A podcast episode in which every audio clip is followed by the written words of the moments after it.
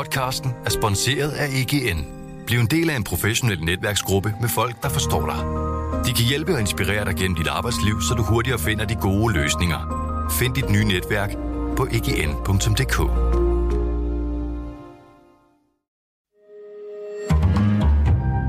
Berlingske.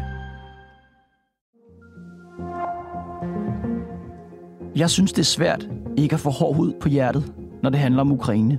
Her i baggrunden kan I se et sportskompleks, hvor vi ved det var, som er fuldstændig jævnet med jorden. Vi hører igen og igen om krigens redsler. Her foran mig, der ligger der seks lig, og ifølge de ukrainske myndigheder, så er de alle sammen blevet skudt. Og det er svært ikke at lade skildringer af døde og sårede, torturerede og forpinte mennesker blive en slags baggrundsstøj.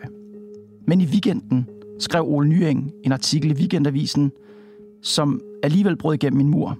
Vi taler om knap 14.000, der altså er meldt deporteret af russerne. En historie, som for mig åbner en ny dimension i det menneskelige mareridt, som krigen er. Det, der rammer os jo allerhårdest, hvis, især hvis man selv har børn, det er jo tanken om, at de skal blive taget fra en. Nemlig, at Rusland systematisk tvangsfjerner ukrainske børn og anbringer dem i russiske familier langt fra deres hjemland. Det skal Ole Nyring fortælle om i dag. Velkommen Pilestræde.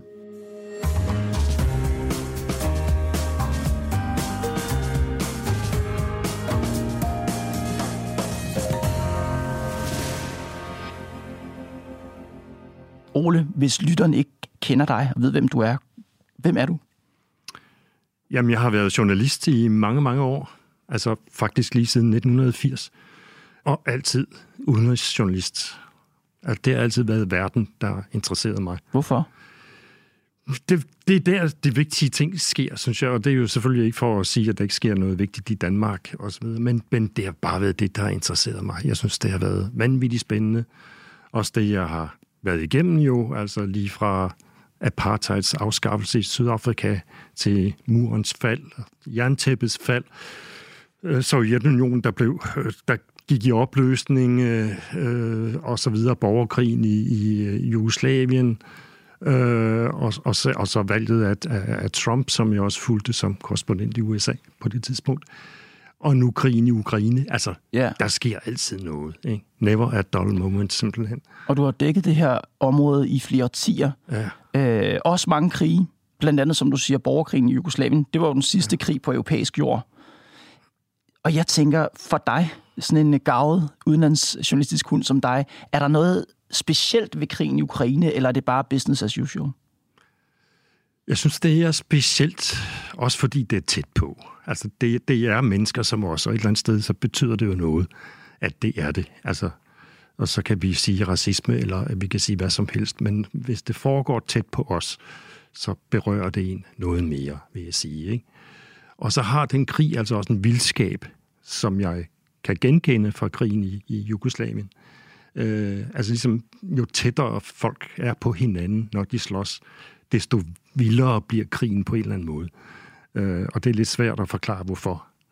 Øh, men det er ligesom, det kunne man se mellem serber og kroater og, og bosnier, og, og, og det kan man altså også se her, synes jeg.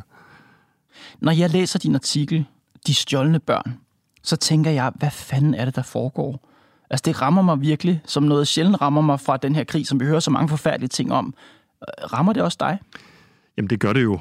Det er jo også derfor, jeg skrev artiklen. Jeg synes, at, at der ligesom ikke har været rapporteret nok lige præcis om det, fordi det, der rammer os jo allerhårdest, hvis, især hvis man selv har børn, det er jo tanken om, at de skal blive taget fra en øh, i en, en krigssituation eller i en hvilken som helst situation. Det er jo det værste næsten, der kan ske for et menneske. Øhm, og så kan det godt være, at mange af de her børn er øh, forældreløse eller anbragt på børnehjem osv. De har jo stadigvæk slægtninge, de har jo stadigvæk bedsteforældre, de har stadigvæk onkler og tanter.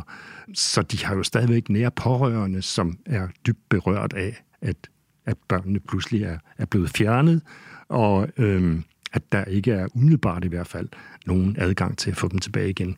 Det lykkes kun for ganske, ganske få.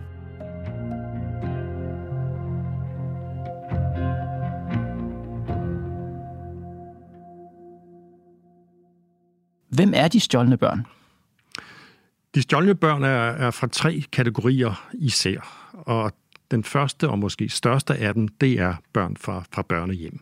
Den anden kategori, det er sådan, i sådan en krig er der, er der, er der mange børn, der strejfer rundt. Altså pludselig ved de ikke, hvor deres forældre er, eller hvor deres slægtninge er.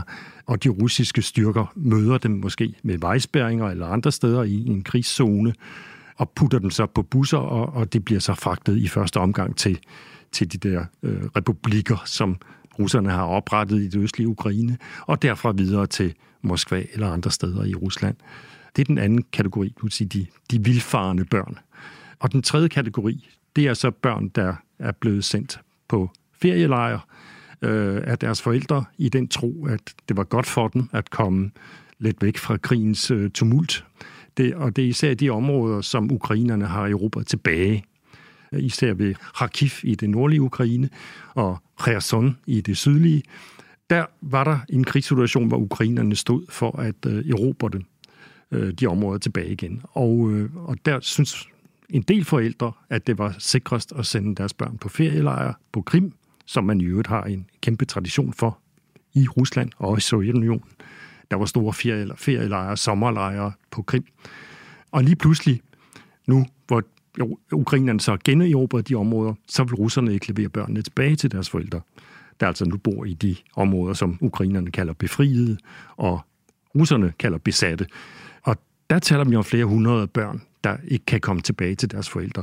Og alt i alt, når du regner det sammen, både dem, som kommer fra børnehjem, de, øh, de, øh, de strejfende børn og, og dem her på feriekolonierne, alle de ukrainske børn, hvor mange børn taler vi om? Vi taler om knap 14.000. Jeg tror, det seneste tal, jeg var lige inde og tjekke, det holder stadigvæk. Det er 13.876 ifølge øh, den ukrainske regerings hjemmeside, der altså er meldt deporteret af russerne. Mm-hmm. Og det tal skal man selvfølgelig tage med en græns salt, ligesom mm. alle tal i, i den her krig. Mm. Fordi, øh, hvornår er de så lige øh, deporteret, og hvornår er de bare blevet væk, og, og så videre. Øh, og Ukraine har jo også en, en vis øh, interesse i at gøre det tal måske så stort som muligt. Men uanset Men, hvad tallet, uanset ja. hvad det præcise tal er, ja. så er det jo evident, at russerne tvangsfjerner, eller ja. deporterer, eller hvad vi skal kalde det, ukrainske børn, og anbringer dem Hvorhen? Flere steder. Dels kan det være på russiske børnehjem. Det kan være på børnehjem i, øh, i de dele af Ukraine, som russerne har erobret. Det kan være i selve Rusland, hvor de så også kan blive anbragt på børnehjem. De kan blive anbragt på, hos plejefamilier, altså noget mere, mere midlertidigt i Rusland, eller de kan blive adopteret væk. Der er alle mulige former øh, for, for anbringelse.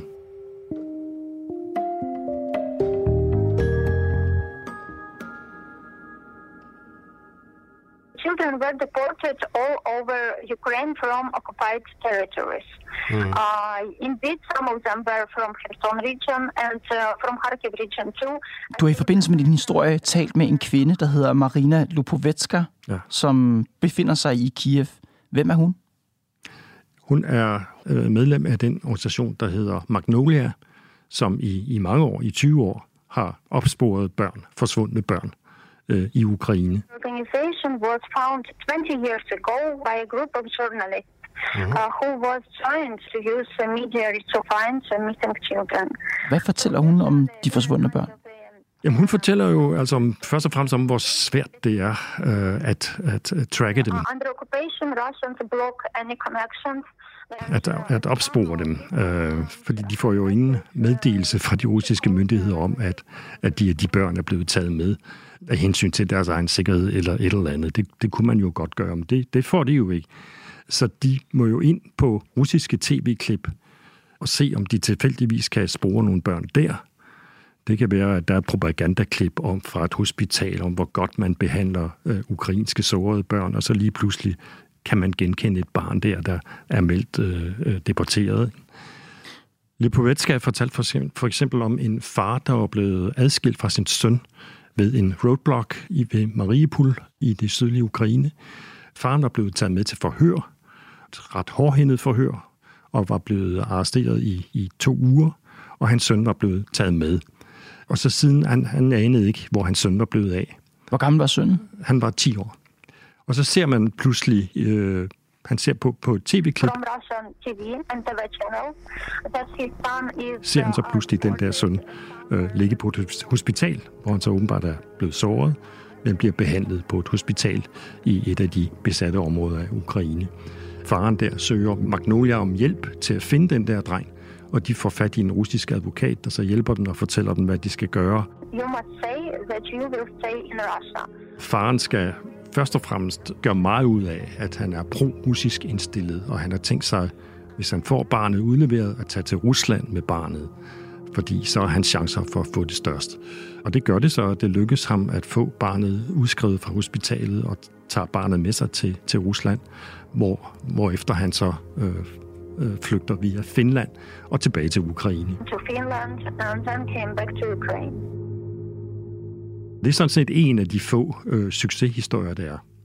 I alt er der 125, i 125 tilfælde er det lykkedes at få børn tilbage. Det er jo ikke mange ud af knap 14.000. Nej, og jeg står, jeg kan ikke få det tal ud af mit hoved. 14.000 børn, det er jo et kæmpestort tal. Hvordan er det overhovedet muligt for russerne at deportere så mange børn ud af Ukraine? Det er jo, altså Rusland er jo også et stort land. altså, det er jo ikke...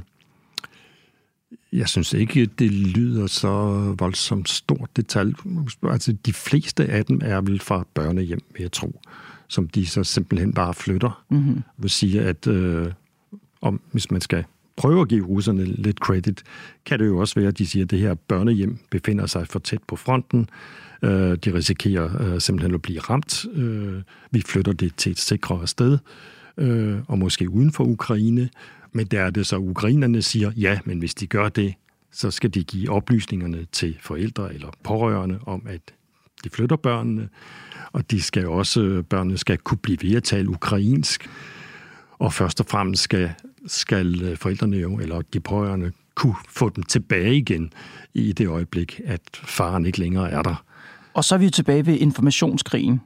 Fordi en ting er, om der, at der kan være usikkerhed om tallet, og Ukraine og Rusland kan bruge tallet på hver sin måde. Men der kan jo også være uenighed om, hvad der er børnenes tag. Mm. Hvem, øh, skal man sige, respekterer børnenes tag? Er det russerne, som sikrer de her sårbare børn at få dem ud af krigszonen? Eller er det russerne, der, hvad skal man sige, med vold og vagt fjerner nogle børn uretfærdigt fra Ukraine? Man kan jo sige i hvert fald de tilfælde, hvor man ved, at der er forældre, og man nægter at aflevere børn igen, som man har lånt i forbindelse med en sommerlejr, der er det jo helt klart, øh, hvad der foregår. Altså, det er jo helt klart overgreb. I de tilfælde, hvor man flytter børnene væk fra en krigszone, og hvad skal man sige, gør det af hensyn til børnenes tag, kan man sige, at det er måske meget rimeligt at gøre, men igen, så er der jo nogle minimumskrav, som russerne skal opfylde. Jeg tror, meget af det opstår i, at russerne jo ser de her områder, de er erobret, som russiske amter i dag. De har jo erklæret, at de her erobrede områder er en del af Rusland. Og hvis der er fare på færre i en del af Rusland, så flytter vi bare børnene til et andet sted, der er sikre inde i Rusland. Øh, Så for dem er det jo et land. Men der er jo ingen i det internationale samfund, der anerkender, at de her områder er russiske.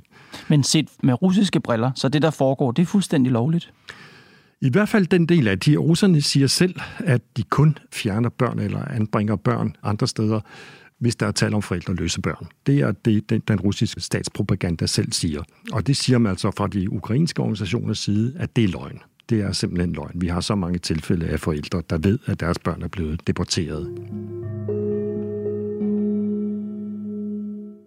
Hvad er Putins interesse i at tvangsdeportere ukrainske børn til Rusland? Hvis vi en del af fortællingen er jo, at de fjerner sårbare børn fra fronten. Det kan der jo give god mening i. Men hvad er grunden til, at man også så øh, adopt, altså tvangsadopterer børnene til russiske familier? Hv- Hvilke interesser er der i spil her? Ja, det er jo først og fremmest et forsøg på at russificere de områder, de har besat. Altså simpelthen at gøre en del af, af ungdommen positivt indstillet over for Rusland. Det tror jeg er en del af det. Jeg tror også, en del af det er ganske enkelt chikane. Altså ligesom man nu bomber ukrainske byer, for at de ikke skal kan kunne holde varmen op i, i vinter. Øhm, Det er for at knække for at nedbryde ukrainernes moral og sige til den enkelte ukrainer, altså, I risikerer at miste jeres børn på det her. Ikke? Det tror jeg er en meget stor del af det.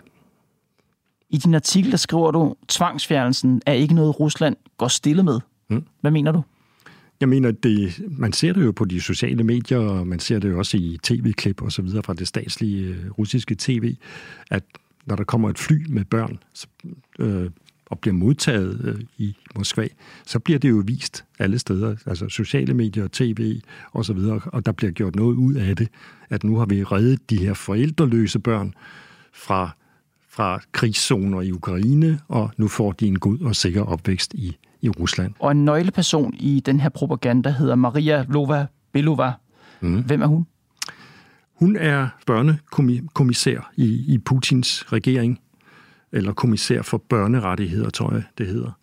En ganske ung kvinde, som man kan sige ligner en engel med blondt hår, og som er meget, meget dedikeret i den her sag. Så dedikeret, at hun selv har adopteret et af de her børn, som hun åbent på sociale medier har fortalt om.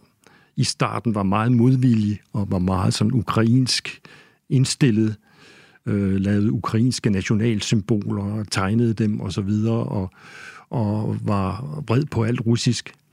Men efterhånden har hun fået ham til at elske Rusland, som hun skriver. Ikke? Så hun går personligt meget engageret ind i det her. In another video, the commissioner talks about a teenager she adopted from Mariupol.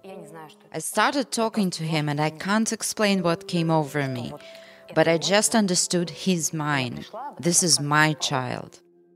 For det tilfælde, at der er nogle af vores lyttere, der ikke har gået i propagandaskolen, hvorfor er sådan et budskab effektivt i Rusland? Altså budskabet om den her dreng, der bliver omvendt? Det er det jo, fordi det giver jo håb om, at, at, at resten af Ukraine øh, kan blive det samme, kan man sige. Ikke? Altså hvis bare de bliver omfavnet lidt øh, den, det kærlige mod Rusland, mm-hmm. så, øh, så kan de blive venligt indstillet. Det kan godt være, at de er sure lige nu, eller i hvert fald en gruppe af dem er det, men de er blevet vildledt af en gruppe nazister i Kiev, og egentlig er ukrainerne, som vi jo altid har kendt dem i Sovjetunionen og så mm-hmm. videre, et brødrefolk, som egentlig meget gerne vil tilbage til Rusland.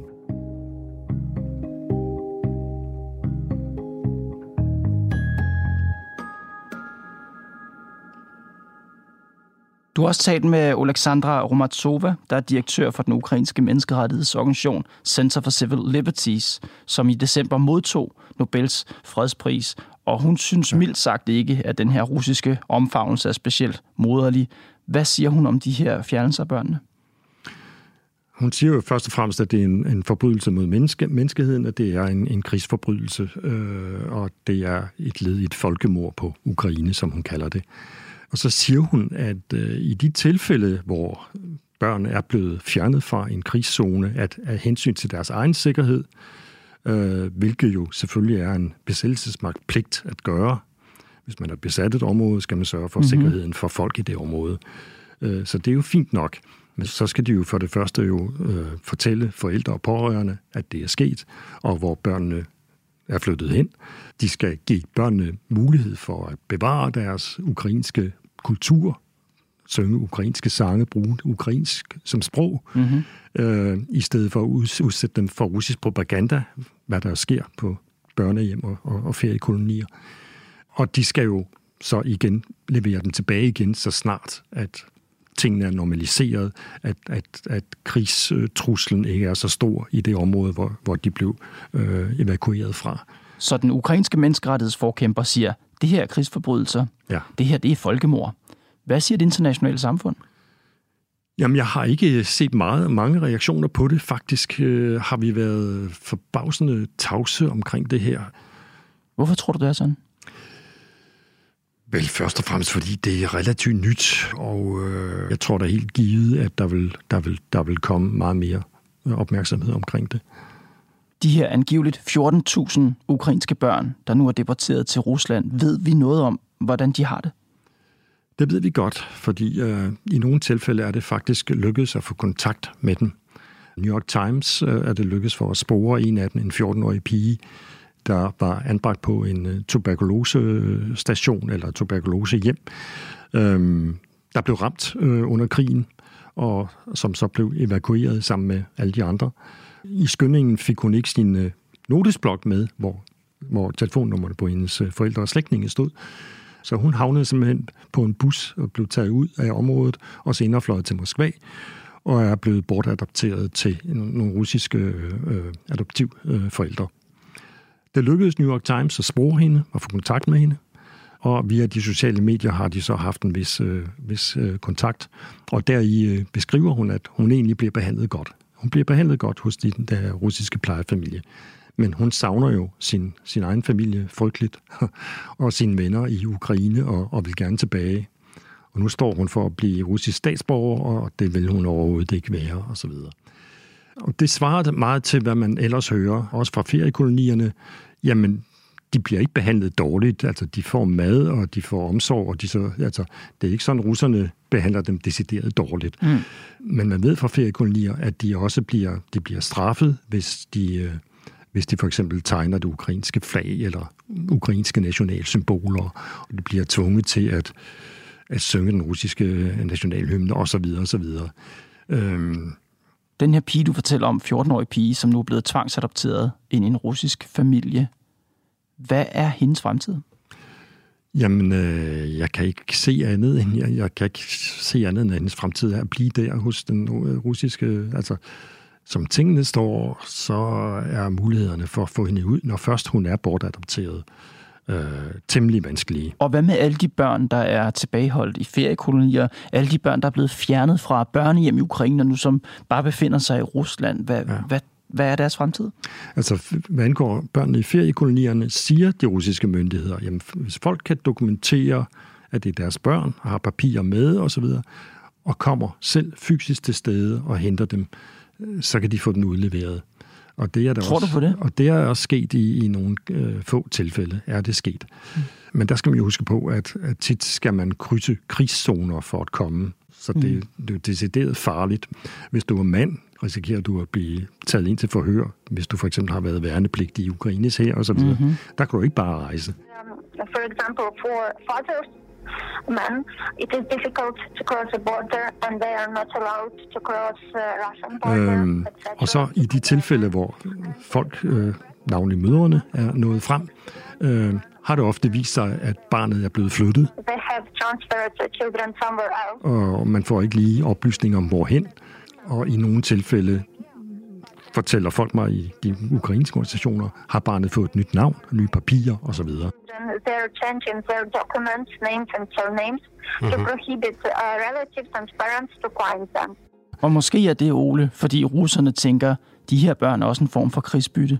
De her børn ja. er gisler, som vi har, som vi kan bruge til at handle med. At, eller er det for kynisk tænkt? Det er ikke kynisk tænkt, det er, det er der faktisk spekuleret i, at det også kan gå ind i sådan en form for gisseludveksling. Så det kan være en del af det, ja.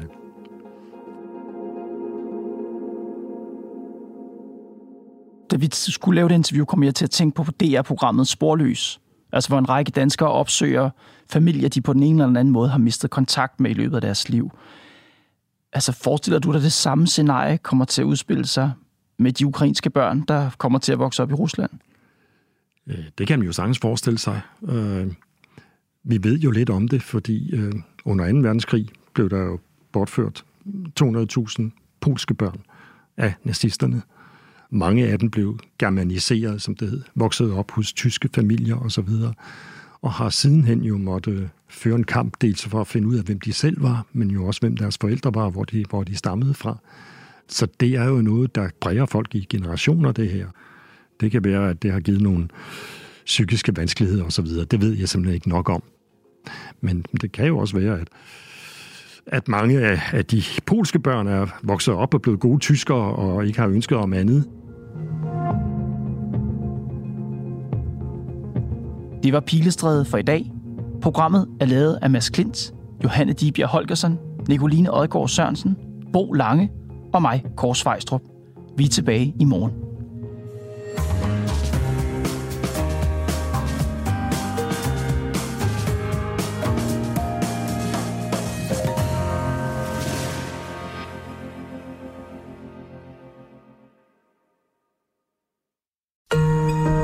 Podcasten er sponsoreret af EGN. Bliv en del af en professionel netværksgruppe med folk, der forstår dig. De kan hjælpe og inspirere dig gennem dit arbejdsliv, så du hurtigere finder de gode løsninger. Find dit nye netværk på egn.dk.